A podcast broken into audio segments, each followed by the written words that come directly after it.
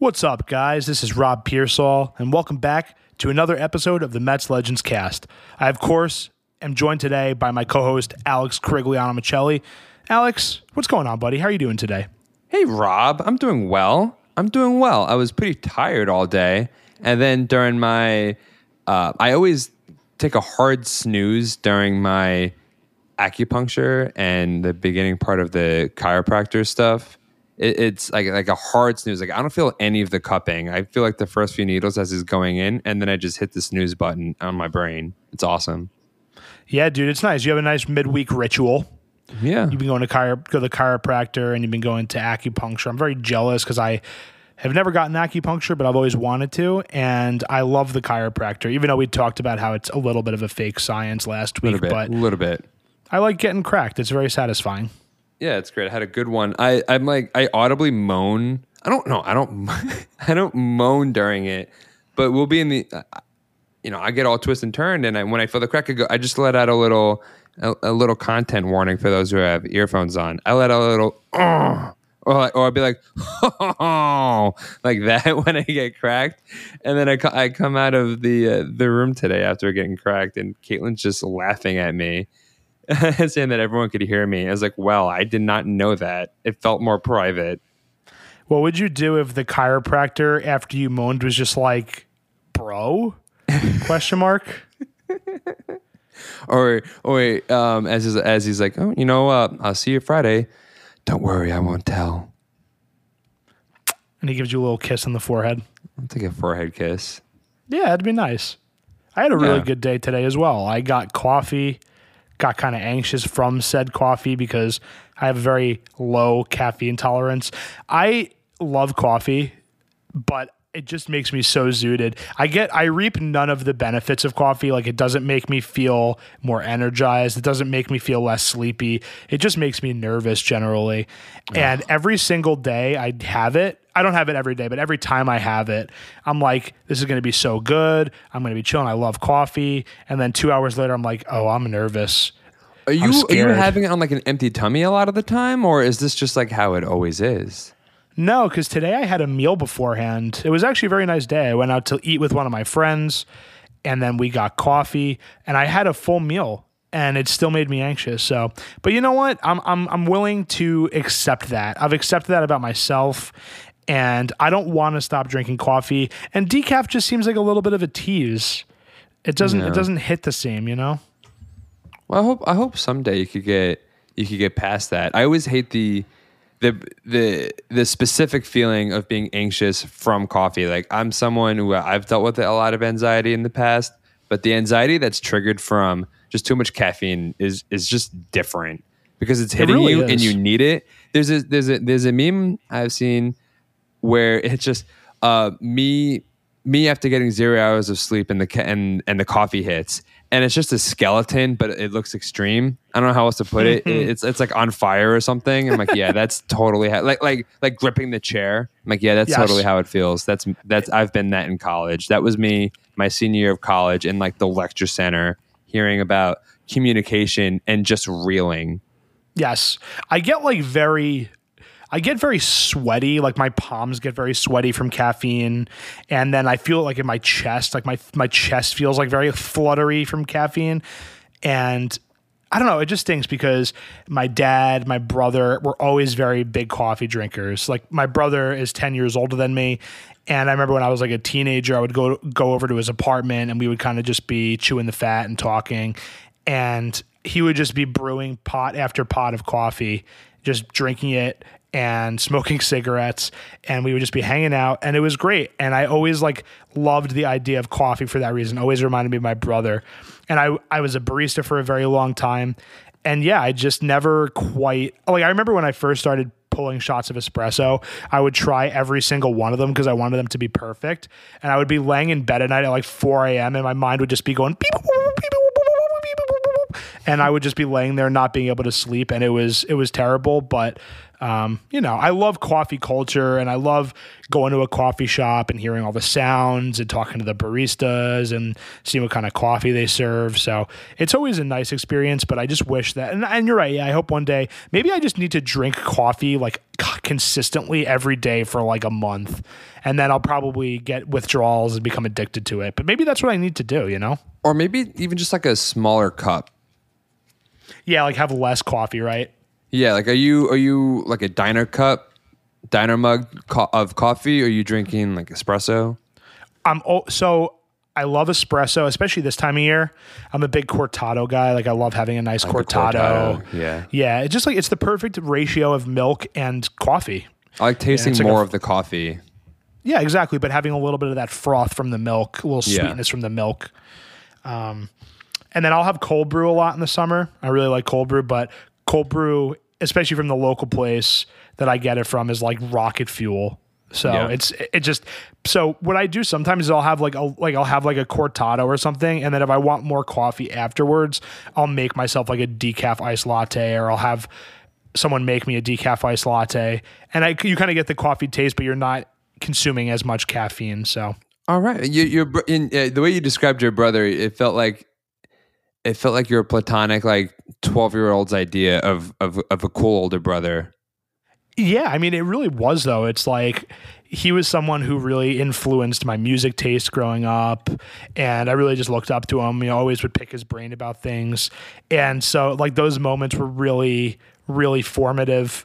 Like I, I really could just go like picture myself right back there, sitting at his kitchen counter and talking about that stuff. So it was great. So Keith, if you're listening, love those memories, buddy.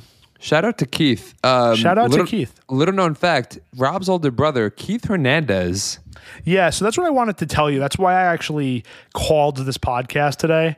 This was an emergency podcast, even though we record every Wednesday, so it's not an emergency. But yes, Keith Hernandez is my older brother, and you just can't tell because I don't have a mustache like him. So Yeah, Rob. Rob is a nepotism baby. I am. I am. I'm an industry plant. Yeah, yeah. That's why you know so much Met stuff because you have Keith in you all the time. I'm like, oh yeah, I'm just, uh, I'm just a nerd. I, I research baseball, but meanwhile, it's just Keith Hernandez providing me info day after day. Yeah, which you know, speaking of, you really get on your brother's ass about re-signing with SNY because it's, it's, I'm starting to get nervous. Yeah, me too, man. I, I really hope that that I I can't really imagine it not coming to fruition, but it would really hurt if like Jeff Passan drops a tweet at like 11:36 p.m. right on the eve of spring training, like breaking news: Keith Hernandez to join St. Louis Cardinals broadcasting team. That would really hurt. Oh my god! Like I, I was getting ready to blast off a joke about like signing mega deal with Yes Network, and then you said Cardinals, and that just sounded a little bit more plausible, and my heart did sink a little bit, and I wonder if the mic caught that. The I think even if the My heart mic didn't, sinking. even if the mic didn't catch it sound wise, it caught it feeling wise. The mic is actually an empath. It is, you know, I've spent Anyway. enough time with it. Yeah. let's get into it. Enough get about my it. coffee habits. Enough about my fake brother Keith Hernandez. Made, made all that up. Made all that up. It was a complete. I'm a phony. There is no Keith. There's no Keith. There's no Rob. I'm an AI. You, you know what? That makes a lot of sense. I mean, you've never seen me in person, so no, you this just has all been hypothetical. Yeah, we've actually seen each other in person many times. Yeah, we fine. And I'll see you on Sunday uh, at Climbing Wall for the Super Bowl. Boop. Super Bowl. Uh, yeah, but a lot of news since we've since we've recorded last. Not a lot of like baseball on the field moves. I mean, unless you care about Sam Coonrod being picked up, but Carlos Beltran is back in the front office. Or he's in the front. o- He's back with the Mets, and he's joined the front office. Rather, Yeah, that That's really big- that's really big. Yeah, he was. what do you in- think about that? Did you ever listen to him on the on the Yes in the Yes booth? No, I haven't. Did you like him? Did he was he was he someone that you enjoyed listening to? Do you think he's a good like commentator? I don't think he was. Uh, I don't think he's uh, uh, a a broadcast booth person. He, That's I don't fine. think. Yeah, I don't think he found like his personality yet, but he'd always add something, you know, really interesting things. He knows so much about the game, but I don't think the Yes Network was was the right. I mean, I mean, also the Yes broadcasts are boring, so I just don't think in general that was the right right place for him. But just, I mean, psyched, so psyched. Um, I haven't really thought about what like the long term consequences of this are yet. Like, I don't know what what he wants to do. I mean, obviously, once upon a time, he was signed as the Mets new manager. So obviously that's that part of the game is something that interests him and, and draws him in. So I don't know if him being like a special assistant to the GM or or something like that in the GM's office, that's like around what his title is, is what he wants to do long term. I mean, I know they're talking about like Mets team presidents and stuff, and we always thought that they'd hire Stearns, and maybe they hire Stearns next year. But maybe if they want to ride this out with with Eppler, maybe Eppler is promoted to like vice president of baseball operations, and then they groom Beltran to be the GM or you know around there or something. But it, it's all very interesting to me. What do you? What were your thoughts? I think that it was great, especially because originally I was very stoked about Carlos Beltran being hired as the Mets manager. I mean, growing up, you had, or watching the Mets, you had Art Howe, you had Jerry Manuel, you had Willie Randolph, and Willie Randolph was a former player, but he was way before my time. And so Beltran was really like that first manager hire that it was like, oh, this is a, a guy who was so good with the Mets, and now he's coming back to lead the charge of this team. Like that was really exciting, you know, th- to see him being back in the dugout, calling the shots, post game interviews. Like I love Beltran. I loved him as a player, and so I was really stoked about that. Yeah, Unfortunately, definitely things something in messy. the vein of Aaron Boone, but yeah, Exactly. I mean, not that it was the same magnitude, I think, if the Mets hired like David Wright to be their manager, but definitely like a superstar that once played for the team coming back in a different role where he's in the dugout again was really cool. And I liked that a lot. But unfortunately, things got messy, as we know. He got wrapped up in the Houston Astros cheating, the cheating scandal, and he was named in that investigation because he was a former player and wasn't protected by the Players Association, so he was able to be named. And the Mets kind of had their hands tied and ultimately let him go. But I think this is now the dust is settled. You see other guys that have gotten their jobs back, like Alex Cora with the Red Sox, um, AJ Hinch with um, with the Detroit Tigers, and you know Altuve, Jose Altuve, and Alex Bregman, and all those guys, they're still playing. So there's no reason why Carlos Beltran should be blacklisted. Like you were saying, he was in the in the yes booth, and the only reason he was really in the yes booth is because he's not man- he wasn't managing the Mets. That wouldn't have been something that he would be doing if he wasn't coaching. So I think this is Steve Cohen again, kind of riding the ship. The Beltran that was under the previous administration of him not being the manager of being the manager of the Mets and then being fired. So this is and Steve Cohen has really made it a priority to kind of right the ship with those things. Like if you remember last year, I think he wanted Keith Hernandez to be around more of the players, and Keith Hernandez had talked about how the previous ownership didn't really want him on the field. So he Steve Cohen made it a priority to to have Keith go on the field and talk to the guys and obviously old timers day and everything. So I'm really happy about Beltran being back and I wanted to kind of pose this to you because I don't know if we mentioned it, but what do you think about Carlos Beltran potentially being Buck Showalter's successor as the manager of the Mets? Because Buck Showalter, not that he's really old, he's in his late, you know, mid to late sixties, but I don't know how much longer he's going to manage. Like he, he is he going to manage the Mets for ten more years? Well, he could if he's feeling good, but we have to assume that at some point Buck Showalter won't be managing the Mets anymore, and so could Carlos Beltran maybe find his way back to the dugout? Is what I'm curious about. I mean, wow. I mean that that'd be something. I mean, potentially, do do teams typically like groom guys to be future managers? I mean, could you think of any other scenarios when you had a long term manager of a team and then their replacement? Well, I guess not long term manager. Buck, what do you sound like a three four year contract? Something like that. I think it was maybe three years. Yeah, hopefully, you know, I mean, it would be terrible if he ever. I don't think he'd. This would probably be like the the lone manager job where he actually didn't get fired at the end. Oh, I don't know. He might have actually con- he might have wrote out his entire contract with the with the Orioles. I think. But I mean, yeah, I can't. Do you could you think of any where you had a manager in place and then their successor was was in house and it wasn't a scenario where they were fired and then in, the guy was rehired after a successful stint as the interim? I mean, I think usually you see it with like bench coaches. Like you see a lot of bench coaches go on to manage teams. Um, Yeah, like I I, mean, think like Matt yeah. Quatraro, who Matt Quatraro, who I think was with Tampa Bay, he or or Houston. No, with, he with went yeah, on. I I think, think he was got Tampa hired. Bay, right? Yeah, Or no, he went was on. Yeah, to the Royals.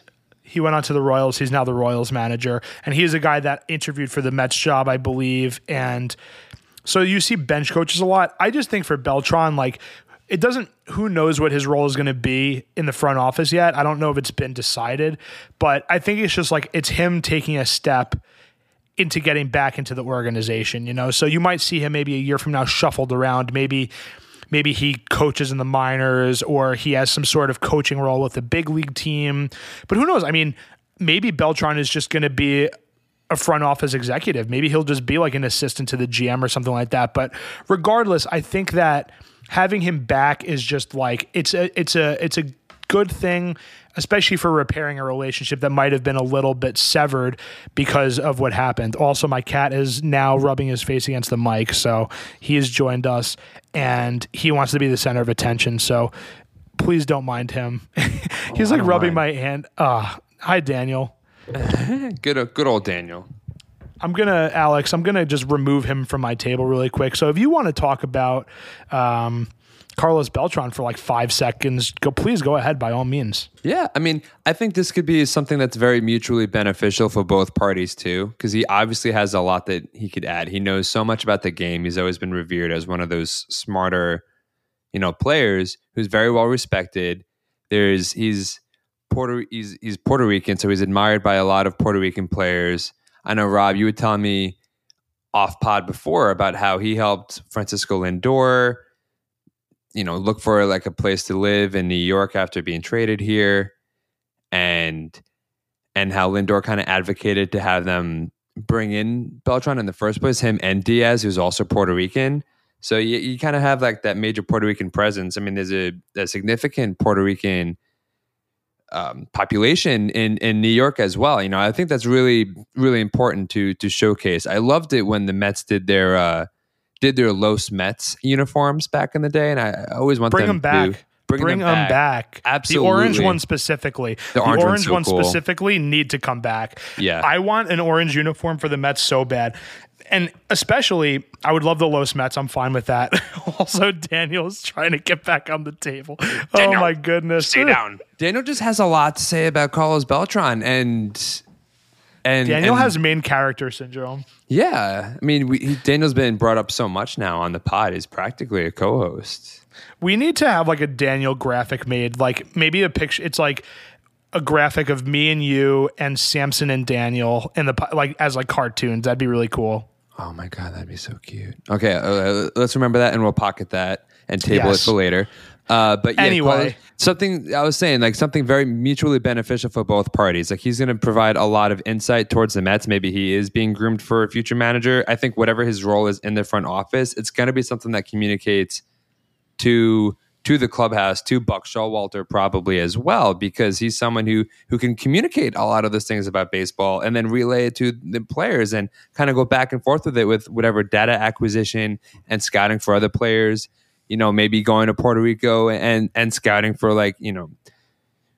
Yeah, for like future like signees and everything. I mean, there's just a lot that could go into it. It's it's very exciting. And then on the other hand, doing this for the Mets could be something to help re- rehabilitate his image a little bit too, and and get him you know back on track to to get into the Hall sooner. Absolutely. And just to go back to what you were saying about Francisco Lindor and Edwin Diaz pushing for him to come back or pushing for the Mets to bring him back to the organization, Andy Martino of SNY had talked about how at the end of the season this past year, Francisco Lindor had asked Andy to kind of push the idea of bringing Beltran back, kind of hoping to utilize the media as a way to bring Beltran back into the spotlight. He talked about how Beltran helped him find realtors and doctors in the area. He was someone that he went to when he was struggling a lot in his first season. And you remember Beltran too when he first came over to the Mets in 2005. He had his struggles too. So and we we know Edwin Diaz is someone that has struggled a little bit. He had such a great year this past year, but when he first came over to the Mets, he struggled a little bit. So I think having someone like Beltran around that players trust, especially your big stars like your Lindors, like your Diaz, is really beneficial.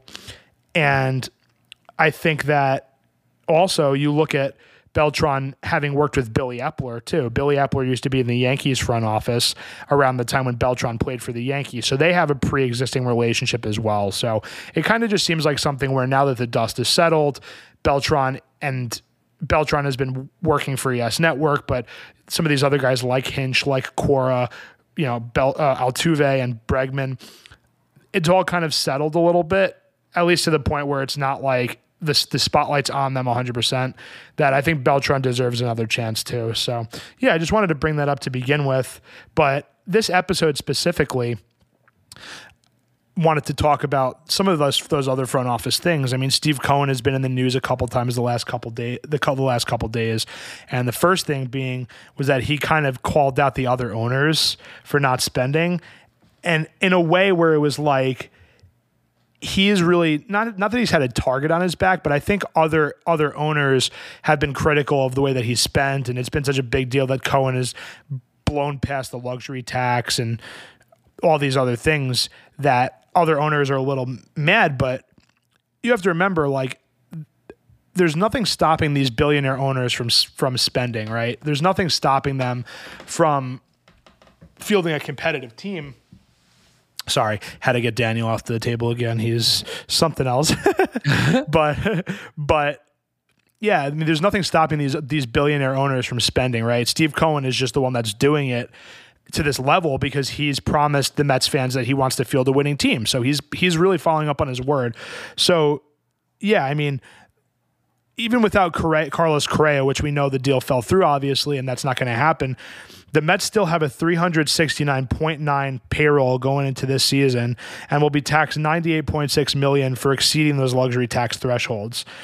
Cohen talked to Jeff Passan of ESPN this past week, or the article was released this past week, obviously, and he said this. He said, I've heard what everyone else has heard, that owners are not happy with me. I hear things from people who are maybe more neutral, that they're taking a lot of heat from their fans. I kind of look at it like you're looking at the wrong person. They're putting it on me. Maybe they need to look more at themselves. I'm not responsible for how, how other teams run their clubs. I'm really not. That's not my job. And there are disparities in baseball. We know that we know that to be true. I'm following the rules. They set the rules down. I'm following them. So, and I like that because it's true. It's like Steve Cohen shouldn't be the one that's that's coming under fire. He has the money to do so. He's putting that money into the team.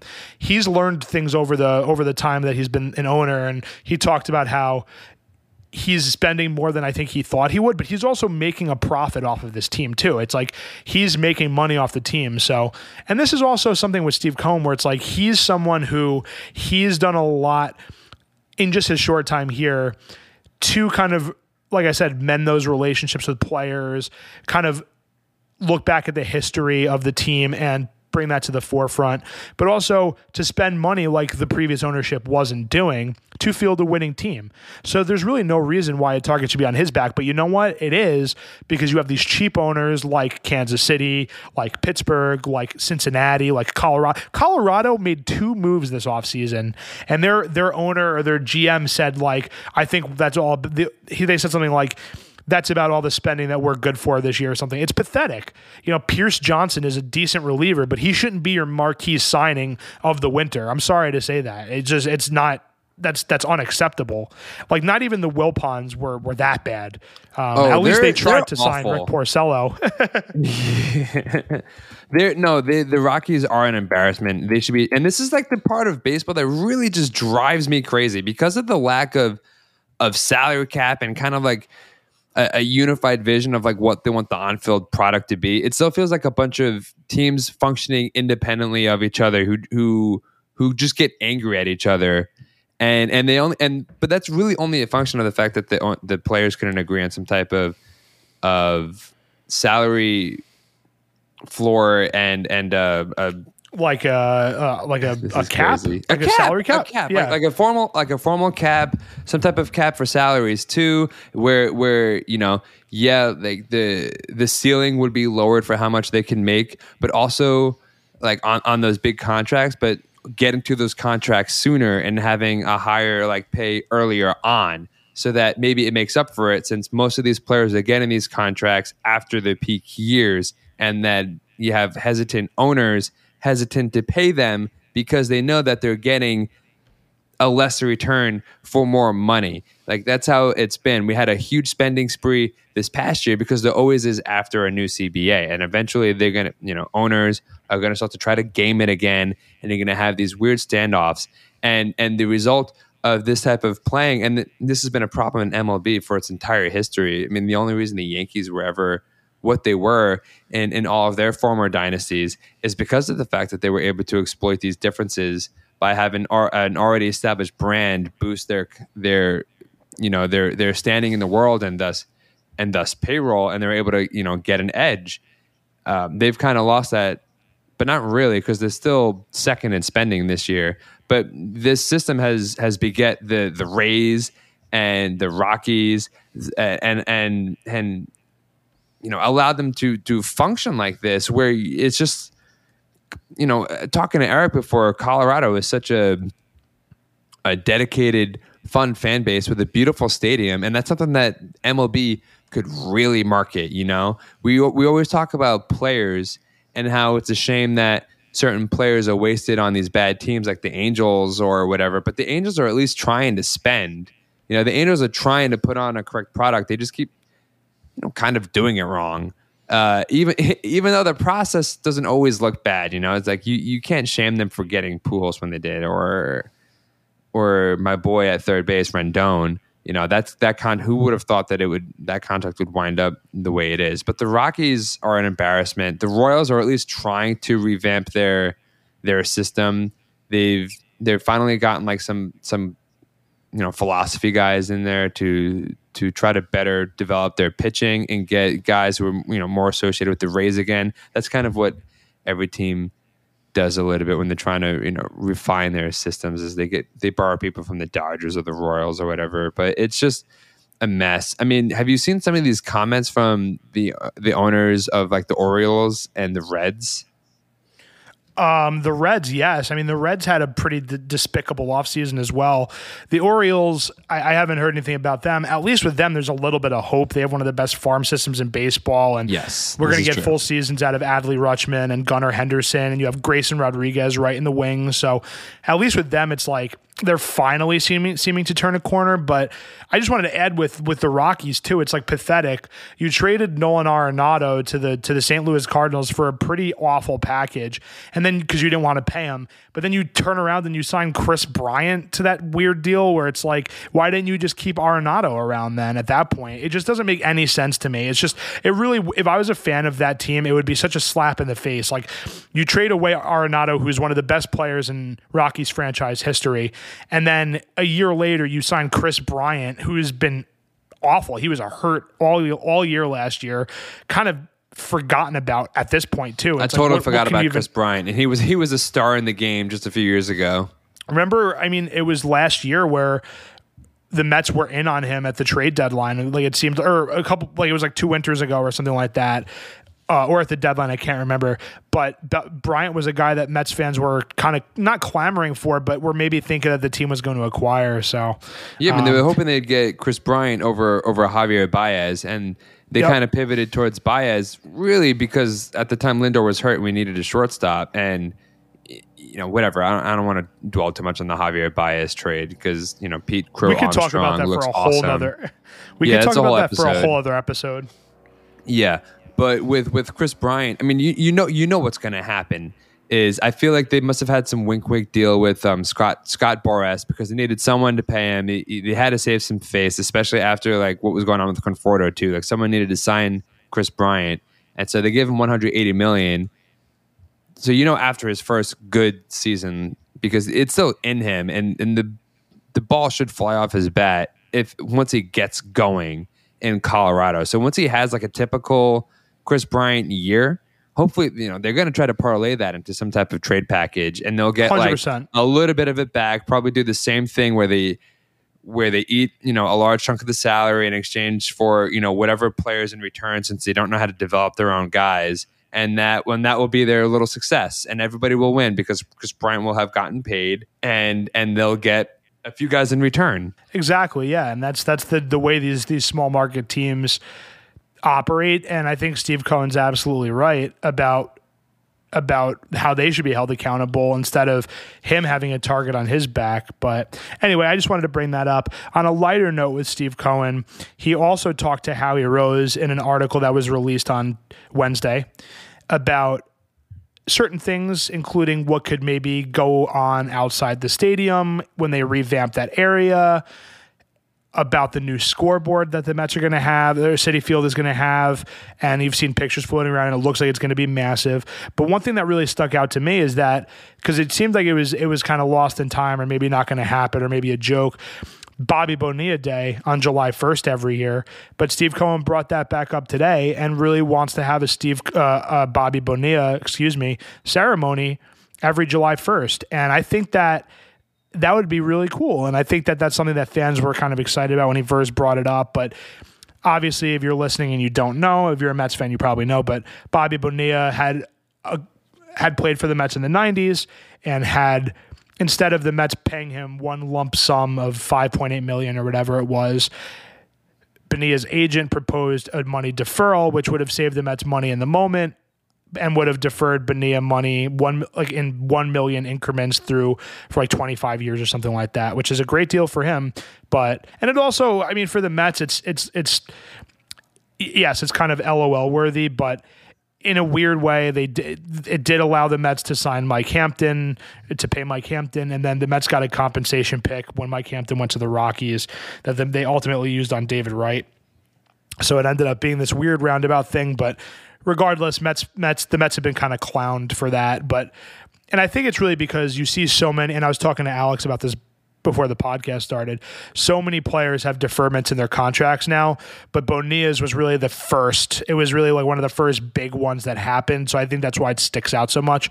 But like we were saying, Max Scherzer is being paid like $15 million for the next five years from the Nationals every year and and he's still playing. And he's playing in the same division as the Nationals so and that's a lot of money. So maybe it's not as long as the Bonilla deal because that's going on until 2035 but the players do it and players have deferrals in their contracts and they they set that up that way. So it's not a new thing and there's a lot of other examples.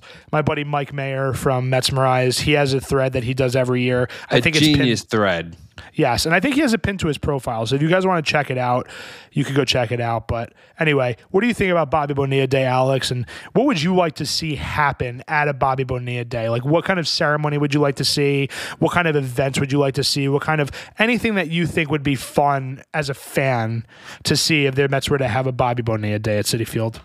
I kind of think the whole thing is funny, so it's not something I'm particularly interested in. But let's just lean into the the silly um, Bobby Bonilla bobbleheads where the different parts of the bobblehead are, bobbleheads are deferred. So you have to keep coming to games to get the the you know once a year get another part of the bobblehead. And after like 15 years you have your full bobblehead. I'm thinking we could also do some type of fake out where you mentioned the the linkage between Bobby Bonilla how it enables us to get Mike Hampton which enables us once he's traded to get that comp or once once he signs somewhere else to get the compensation pick that winds up as David Wright. So why not event? Um, not an event. That'd be crazy. But invite a bunch of Mets players. You could, you know, have and and they could just be on the silliness, like, oh, you know, we're we're joking, yada yada yada. But just find that way to get David Wright into the building. Uh, and you're like, you know, we're celebrating Bobby Bonilla Day, and players and, and fans are like, why is Mike Hampton on the field too for this? This is such a weird thing. And David Wright's there, and everyone's just kind of like, all right. I mean, Steve Cohen's just kind of being silly at this point, but you know, whatever. I'm here. I'm having my hotel comped. This is a cool thing.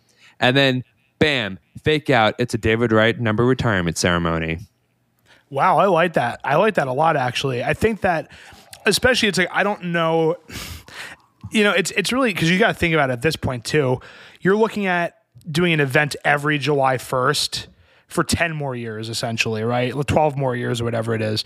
So you can't just do the same thing over and over again of just having Bonilla come July 1st. But I think that's a good idea of like parlaying it into doing something else too. Like you could always bring back, do you remember like Banner Day or whatever the Mets used to do where Oh, yeah. people would, so what if they did like Bo- Bobby Bonilla ceremony and then Banner Day? Or like, oh, like you said, a number retirement, or like right before Old Timers, they have that be another year, right? Where you have the Bonilla shakes Cohen's hand and he gets the big check, and then he suits up and he plays in the Old Timers Day too. Like that could be something that's cool too. Um, or maybe like I don't know, you have Bonilla like join the broadcast booth for a game, or so I don't know, like any of like those kind of things yeah. would be great. So I think that's like a fun thing. I would be very, and I think it might even be one of those things that gets a little funnier like each year. Like it's like, oh, July 1st. Like, you know what that means? is Bobby Bonilla Day at Citi Field. Like, what antics are going to happen this year? He just come. He just parachutes in from like off of a jet plane onto on, onto the pitcher's mound. We hand him a check and he just leaves. Or like Evel Knievel style where he shoots out of a cannon. He's wearing like one of those like red, white, and blue helmets and like a like a like a one piece jumpsuit, and he cannonballs from like the from like home like home plate into the big apple and then the big apple comes up with him on top of it and steve cohen is also on the apple and and gives him the check like yeah something like that would be awesome You're you're not thinking big enough, my brother. I'm saying Bobby Bonilla is the apple. We don't know it. We're like it's it's a one year thing, right? This year it, it's you know it's whatever. It's a, it's a fun thing, and then we don't expect it to happen every year. Like oh okay, we're gonna do this every year, and then we get to July first next year, and we're like, see, look, it's not happening. Very silly, whatever. And then Pete Alonso hits a mammoth of a home run, and Bobby Bonilla just launches out of the hat in lieu And of an Pete- apple. And then Pete Alonso crosses home plate and unzips his face, and it's actually Bobby Bonilla in a Pete Alonso costume. Whoa, that'd be pretty twisted. That would be like that episode of I Think You Should Leave where Tim Robinson's character puts on like that giant, like freakish human costume and goes into the mall and It's like my It's like- favorite uh, thing. he's like, I don't want to be here anymore. I don't don't, even want to be alive anymore. I've got too much shit on me. is this for the is this for the good is this for the common good? He's like, he's like, we're not doing this skit anymore. All right, take it off. But what are we gonna do instead? Great show, highly recommended. We're not sponsored by I Think You Should Leave, but I wish we were. But we can be. Um, Alex, this is not this is not something that we talked about before the podcast, but it made me think about it. So, and also, please forgive me if I if I pronounce this his name wrong, but I believe it's Jim Bowden uh, or Jim Bowden from the from the the the baseball analyst who used to be a uh, front office executive with, with I believe the Nationals, but he had talked about in the athletic about a potential realignment of what leagues could look like in baseball. And I think he, because baseball is going to expand at some point to 32 teams. I think that's kind of inevitable. And he talks about when that happens, like what could realigning the leagues look like. And the Mets would be in Bowden's proposal in a league with the Boston Red Sox, the Yankees, and the Phillies. And I just think that that would be extremely chaotic. It would lead to so much crazy stuff. Can you imagine how chaotic that division would be? The Mets and the Yankees playing in the same division, the Mets and the Phillies obviously still in the same division, and the Yankees and the Red Sox. Like just those four teams together would just be so insane. I mean, we That, play like- each of those teams like 12 times a year in, in, in this realignment.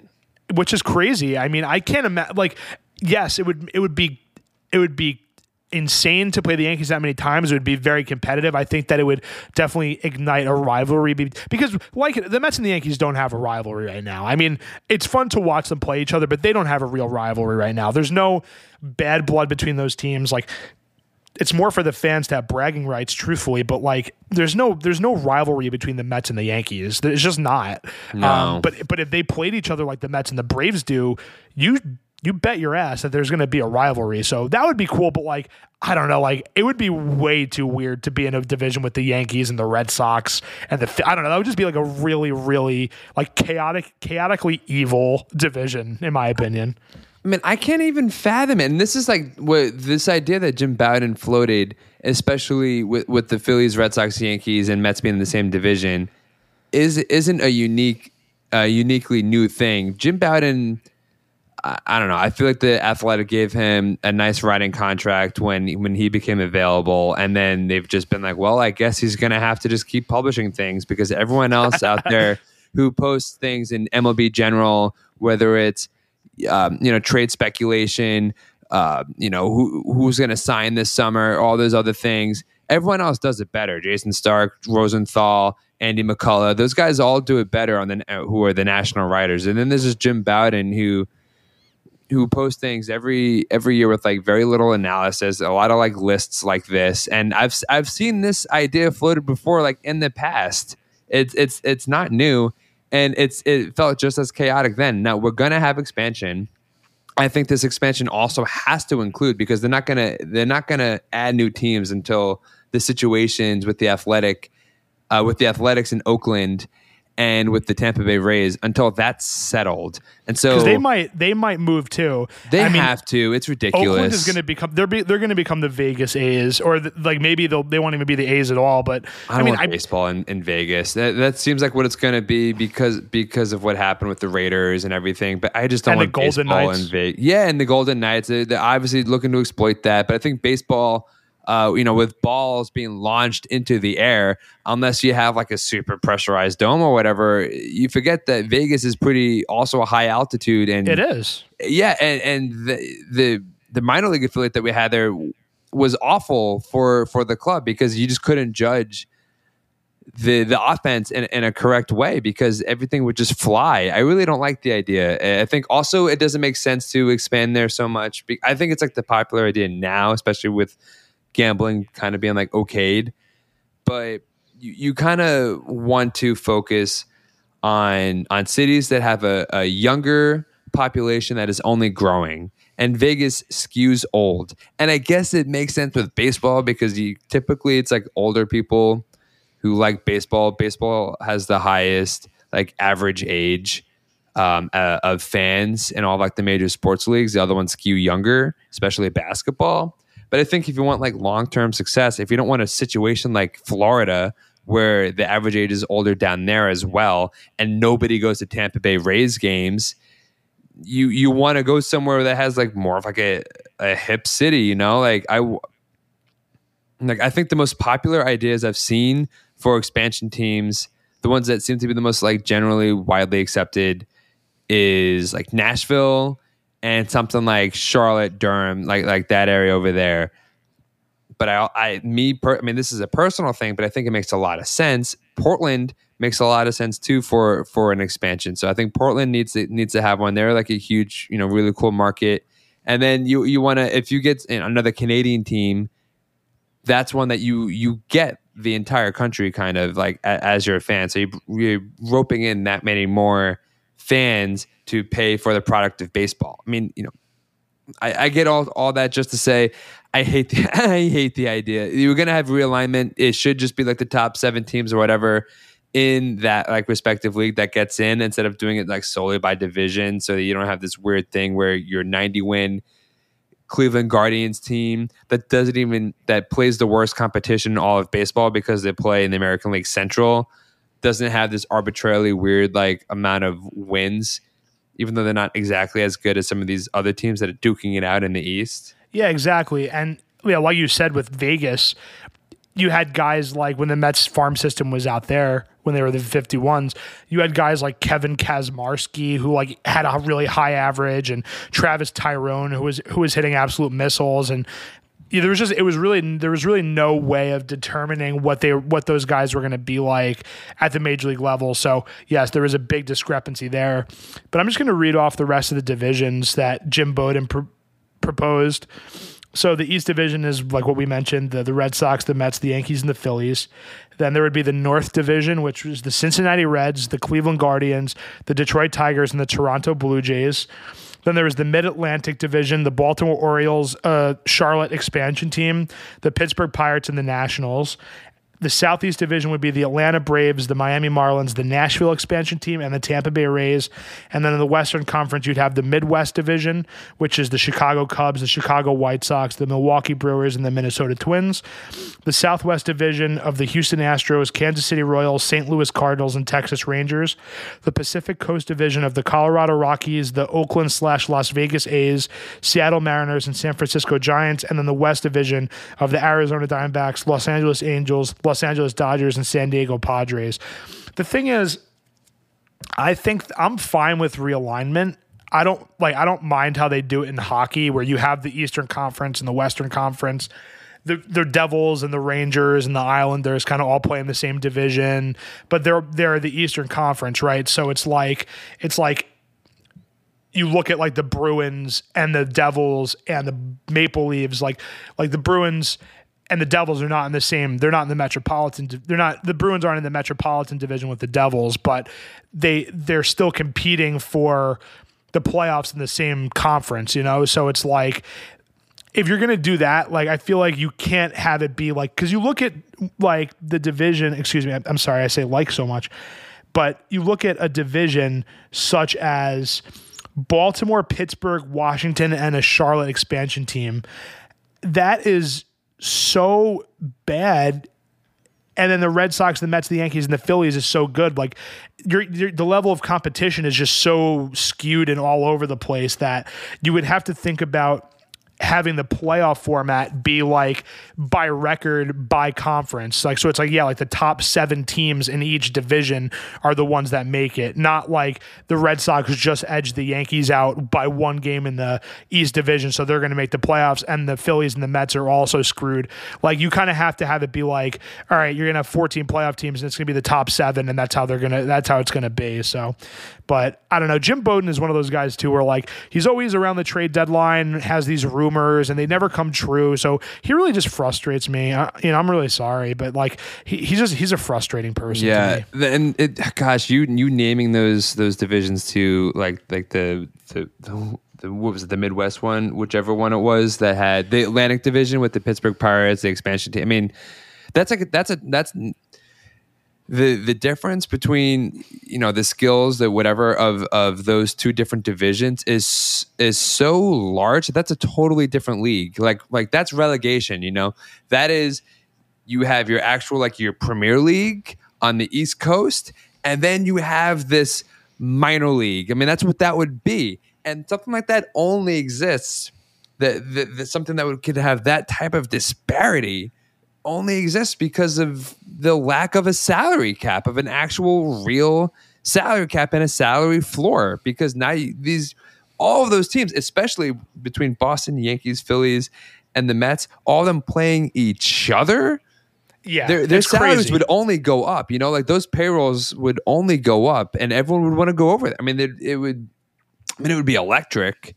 Um, makes me scared of like where the Mets would wind up in, in that division. Although I think we'd fare pretty well now. Uh, less, less, and, and you know, and none of those teams could could brag about beating up on the Marlins, Nationals, the Orioles when they're bad. The, the I mean, even this current iteration of the Red Sox, whatever. But you know, like historically, like we're teams at the bottom. Whereas, I mean, and, and part of this realignment is the fact that now that we have this new thing in baseball where we're going to play every single team, which I'm still thrilled. I, I really hope they don't trade Ohtani so that I could see the Angels and see Ohtani and Trout together in August uh, at, at, at Citi Field. That'd be amazing.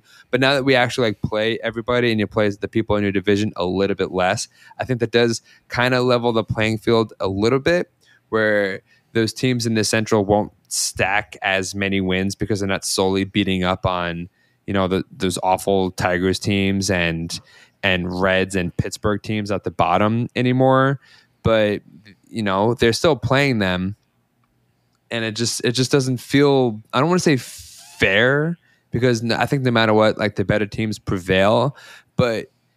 I mean, I don't know. You look at that 06 Cardinals team and they only had like 86 wins, but they were clearly better than their record and something like that. I don't know. Baseball's just weird and I don't it's so hard to the the current trend in baseball with analytics is is really just this obsession of trying to accurately measure things. And how could you get an accurate measure of like how good an actual team is when when you're able to stack wins the way that some of these, you know, super elite teams do, like the Dodgers, where, you know, we have every year now there's a team at least one team or a few teams that get like 105 plus wins or like 100 plus wins which they used to be more unique. But are, these teams really aren't as good as those records because they're playing a lot of like garbage bottom of the division teams that only get worse by the trade deadline because they sell off their best players you know? It's it's just weird. This only exists in baseball. Baseball is exactly. like the ultimate microcosm of capitalism in sports. Yeah, and also like like you said, like other sports that utilize realignments or they've they've done realignments or whatever, they have these these kind of different divisions than baseball does. They other sports also have salary caps and salary floors, so it's a different thing. Like you, said- I think you made a good point where you talked about how it would just be like the Yankees and the Mets trying to outspend each other. The Phillies also doing the same thing. Like the the teams that spend a lot would just spend more, and the teams that like suck would probably just spend less because they they weren't they're not challenged. Like are the Nationals really going to spend a lot of money to try to beat out the Orioles who they who aren't spending money? Like no, they're not. They're going to do the bare minimum. So thankfully Jim Bowden is kind of an unreliable narrator and it's not going to happen probably the way that he mapped it out but i think it was like just like an interesting thing like to kind of just talk about but uh, before we we get on to remembering some guys i want to just do a little reveal of the full Mets Legends Dream Team. Thank you guys so much for voting. Yes. We've finally rounded out the roster. We will be releasing the full 40 man roster at some point around when this podcast comes out. So look out for that. But let's get a little drum roll and I will announce this team.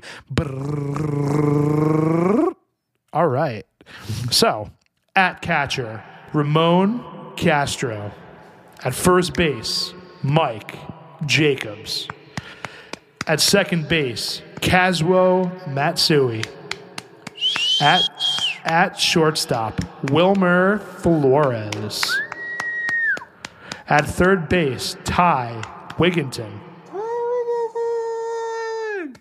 In left field, Benny Agbayani. Ooh, that Benny boy. Ooh. In center field, Captain Kirk Nieuwenhuis. oh, that guy going to the stars. And in right, Lastings Milledge, aka Thrillage? Blastings Thrillage. No doubt, no doubt. And then rounding it out at DH, Maurice Mo Vaughn. Ooh, ooh, that boy good hit. For the pitching staff, your ace of the Mets Legends Dream Team, Bartolo Colon. Big sexy. Number two, behind Bartolo, you have John Maine. That boy, the greatest pitcher of all time. After that, we have Dice K, Matsuzaka. He's up there. At number four in the rotation, Kris and his wife, Anna Benson. Woo! And then rounding out the rotation, Mike Big Pelf Pelfrey. Love you, Big Pelf. Come back. In the in the bullpen, we have our staff picks, Glendon Rusch hey, let's go. and Jason Izzy Isringhausen. Yeah, yeah. At long relief, we have Carlos Rubber Arm Torres. Still love you. In middle relief, we have the robust hitter Dae-Sung Koo. Oh yeah. Oh yeah. Robust. And we have the man with the puka shell necklace, Turk Wendell. Turk Wendell.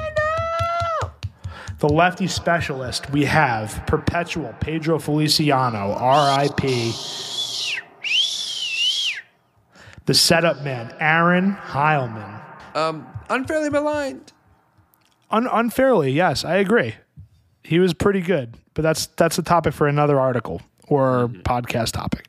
And then our closer, the fan favorite, Armando Benitez. The biggest surprise, I th- still the biggest surprise of this whole thing, I think, is Armando Benitez getting that. Yeah. And then here's our bench and our coaching staff. We have for our utility infielder, we have Super Joe McEwing. Yo, We have Mets legends Instagram follower Endy Chavez in outfield as the fourth outfielder. Behind the cat, behind the dish, backing up Ramon Castro, we have the O Miracle, Omir Santos. Nice. And then our pinch runner slash super utility man, we have EYJ, New Jersey's finest, Eric Young Jr. woo. The hitting coach is none other than Donnie Stevenson. Of course. We have the pitching coach, the tracksuit, Rick Peterson. A, a- an actual legend. And for our manager, leading this ragtag group is Mustache Bobby Valentine. that one was that one could have went in a lot of different directions. I'm glad that Mustache Bobby V won. We'll round out the 40 man roster for this weekend, but we are so happy with how things turned out. Obviously, I would have liked to see Tsuyoshi Shinjo secure a outfield spot, but the fans spoke, and that's what it's all about. And so we got so much interaction for this. It was so fun to do it the last few weeks or so. So thank you guys so much. Look out for more things like this throughout the season, maybe next off season. Last year we did the the Mets Legends Mount Rushmore, which I believe had I think it was Lastings Milledge, Ed Kranepool, and to uh, I can't even remember who was on that at this point. I'll have to update that next week for for you guys. But check that out if you if you if you search our tweets or whatever. I'm sure you'll find it. But this was so fun to do, and this was like really my dream. It was to create a Mets Legends dream team. So it was so much fun, and um, we got a lot of great interactions from you guys. So uh, we'll, we'll we'll be taking into consideration the players that excuse me the players that you guys wanted that maybe didn't make a starting role and we'll include them on the 40 man. So i'm really stoked about it. But yeah i just wanted to mention that before we get into remembering dudes which is personally my favorite part of the podcast. So alex are you ready for that? Oh, I am I am ready. so since you researched the guy beforehand would you like me to ask you questions to figure out the guy to start off with? Yeah, sure. Let's do it. all right all right so did he play during the 2000s Yes. like that decade specifically, like the two like two thousands. No. Oh, you mean the early aughts? No. Okay, the yes, the aughts. I forgot about that. So he played in like the twenty tens. Yes. Okay, is he a possession player? He is a position player. Is he an outfielder? No. Is he a middle infielder? No. Is he a catcher? He is a catcher. Oh, 2010's catcher. Was he post 2015? No. Was he primarily a starting catcher? Nuh-uh. Ronnie Paulino. Noi. Hmm. Well, he did start a little bit, so that was a bad guess. Okay. Was he on the. Oh, you know what? I'm going to guess Kelly Shoppach. Nuh-uh. But I, you just reminded me that he exists.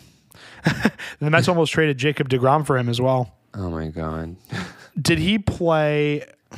Jeez. Back. So he's a backup catcher, D- yeah, definite definite backup. and he was pre 2015. I might even say emergency backup. Oh, wow. Okay. Damn, this this is a hard one. I, I, I like this. Did he play on the 2011 New York Mets? Later than that. 2013? No. Later.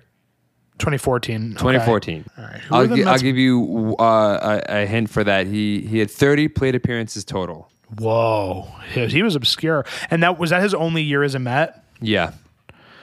Did he come up through the Met system? No. Okay. Oh, Johnny Monell. No. Damn, no, he was on the 2015 team. Okay, so he didn't come up through the Met system. You said that he was like kind of an emergency catcher. Yeah, um, because I'm sure he. I don't remember him, so he definitely wasn't like their backup catcher in the year. Not one of the two they carried. He played nine games. Oh my god! And he was a.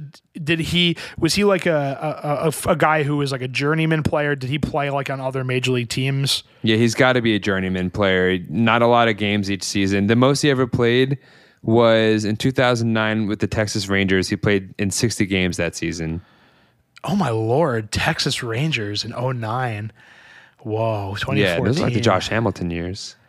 This is a good question. I like this. 2014. I'm trying to think of like who was on the team that year. That was post Josh Thole and Mike Nickeas. Th- d'Arnaud was was probably the primary catcher that year, um, or he definitely was. Um, and Plawecki wasn't up yet at that point. 2014, he was nine games, 30 appearances. Wow, this is a good one. Um, did was that his last season? Like ever? Did he play anywhere else after the Mets? In the year after, so in the year before he played, in the two years before he played with Baltimore. So he came up with Texas. 2012 and 13 was with Baltimore, and 2015 with, was with Chicago.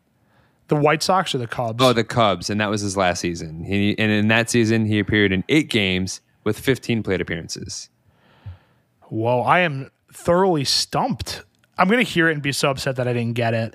Um, I'm gonna need you to just tell me. I don't, I don't really have a guess. I'm drawing a complete blank. You really stumped me this time. Okay, Taylor Teagarden. Oh man, yes.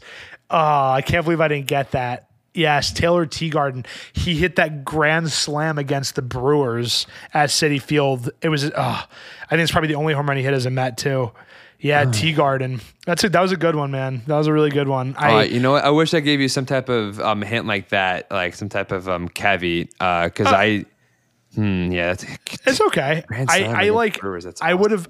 I would have gotten him at some point, but like just for the sake of brevity, like I'm not gonna. I wasn't gonna keep it keep it going. Yeah, that So- could have been like a, a, a hint I gave. Like like when I was giving you the breakdown of like nine appearances, one of them, a grand slam. Yeah, it's that I would have gotten. But anyway, that was a good one. Definitely, definitely try to stump me again next week like that. I loved it. So, Okay, Taylor yeah. So I'll make sure to really out. do my research going into this every time. cool. Especially now that we Um, do the 20 questions things, because I wasn't doing that at first because we weren't doing it that way. So Yeah, I like the way, twenty this is questions format. yeah, Do you want to take a guess of who I'm thinking of? yeah, let's do it. All right, let's do it. Just for the hell of it, did he play in the 90s? No, Yeah, we later. never go back that far. Way hmm. later. Okay, so did he play in the 2010s? Later. Later. Okay, so Yeah. so in the last three years, Yep. was he? Is he on 2020? Later. Okay, okay, 2021. Yep. Hmm Okay, so he played in 2021. Was he a position player? He was. Position player. Okay, okay, okay, okay. Um, was he in the infield? No. Okay, so he was an outfielder, Yep. and I'm assuming it's not the recently, uh, the the recently released uh, Khalil and disgraced Khalil Lee. Not Khalil Lee. No. Yeah, definitely not Khalil Lee. Why, why even go there? Um, It's like crazy how how recent this is too. My brain is like, oh, who was there? Starling Marte wasn't here yet, so obviously that means nobody. Not Conforto. No. He was. I'll give you a hint. He was just on the Mets that one season, and that was it. They weren't even. Uh, Dominic Smith was getting some outfield time, but obviously that wasn't his lone season. Was he? Did he come up with the Mets? No. Okay, so like a was he more of a journeyman type or like a veteran? He wasn't like a veteran. He was more of like a he was more of like a yeah, I guess you could say he's a journeyman, but like he hasn't been in the league for that that long, but he did like pass through the Mets that year in 2021. He didn't end the season with them, but he played with them briefly in 2021.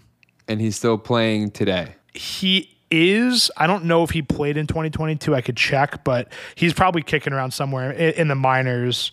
Um, Okay, so my brain's kicking alive now because I'm just remembering some of these players. So was it Kevin Pillar? it was not Pillar. And VR never saw outfield time. Oh, uh, uh, Cameron Maybin.